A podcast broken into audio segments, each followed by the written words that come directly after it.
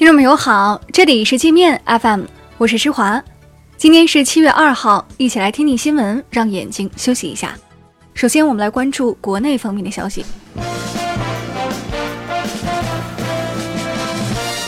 香港反对派暴徒一号冲击立法会，闯进议事大厅，大肆打砸，并展出港英旗帜。警方二号凌晨清场，戴着头盔、口罩的暴乱分子陆续离场。暴乱分子用有毒粉末和强酸液体攻击警察，导致多名警员受伤。特区政府表示将对暴徒违法行为追究到底。国务院港澳办、中联办表示坚决支持特区政府和警方依法处置暴力冲击事件，追究暴力犯罪者的刑事责任。美国、英国、欧盟为冲击香港立法会、袭击警察的暴乱分子摇旗呐喊。将暴乱分子的暴力行为称为和平抗议。外交部驻港公署痛批美英和欧盟颠倒黑白，玩双重标准把戏。公署则问道：“当你们国家用防暴车、高压水龙、警棍、催泪弹、橡皮子弹对付骚乱，大规模拘捕抗议者时，你们为什么不说那些抗议者是和平的？”国务院总理李克强今天说。原定后年取消的证券期货寿险外资股比限制将提前到明年实施。此外，明年还将减少增值电信、交通运输领域的外资设限。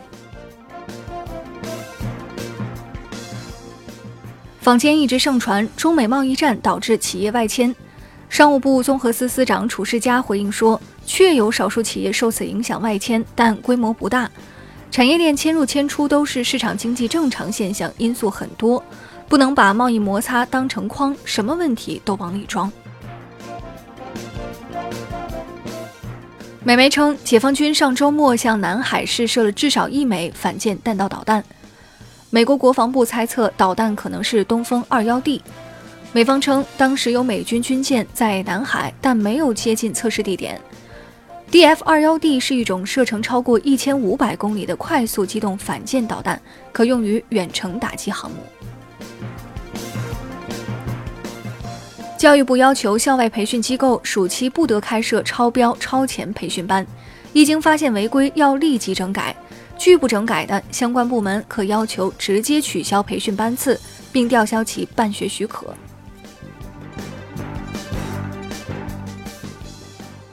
陕西汉中西乡县多名官员在酒店赌博，被中央督察组抓了个正着。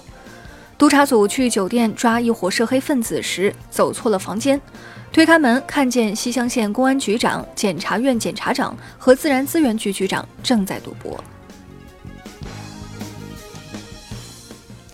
据中央气象台预报，未来三天全国多地将开启炙烤模式。北京、天津、河北、山西、河南、山东气温将高达三十五到三十七摄氏度，局地达四十摄氏度。此外，明后天，吉林、西藏、青海、甘肃、四川、云南、江南、华南等地有中到大雨，江西、浙江、海南局地有暴雨或大暴雨。我们接着来把视线转向国际。美国计划对四十亿美元欧盟商品加征新关税，以报复欧盟补贴空客公司的行为。美国与欧盟多年来一直在指控对方非法补贴各自的飞机制造商。世贸组织此前曾裁决双方都存在补贴行为。伊朗国会高层撂下狠话说，如果美国胆敢向伊朗发起攻击，那美国的中东盟友以色列就只能活一个半小时。美国最先进的战机 F 二二已进入中东，美伊两国的武装对峙进一步加剧。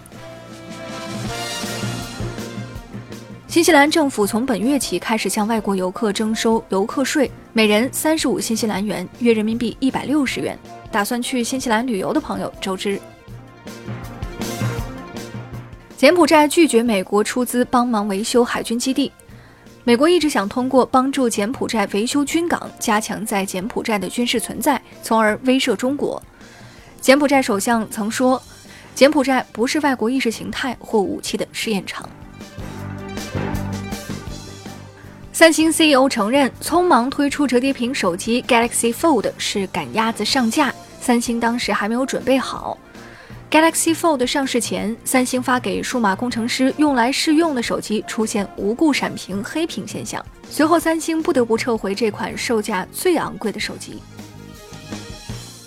特朗普带大女儿伊万卡到 G20 峰会蹭会，在正要合影时不断蹭 C 位，被美国网民围攻。网友吐槽特朗普一点也不避嫌，让自己不懂外交的女儿插手国际事务，简直是不把国际事务当回事儿。那好了，以上就是今天节目的全部内容了，感谢您的收听，我是施华，欢迎您下载界面 App，在首页点击试听，找到界面音频，更多精彩内容等着您收听。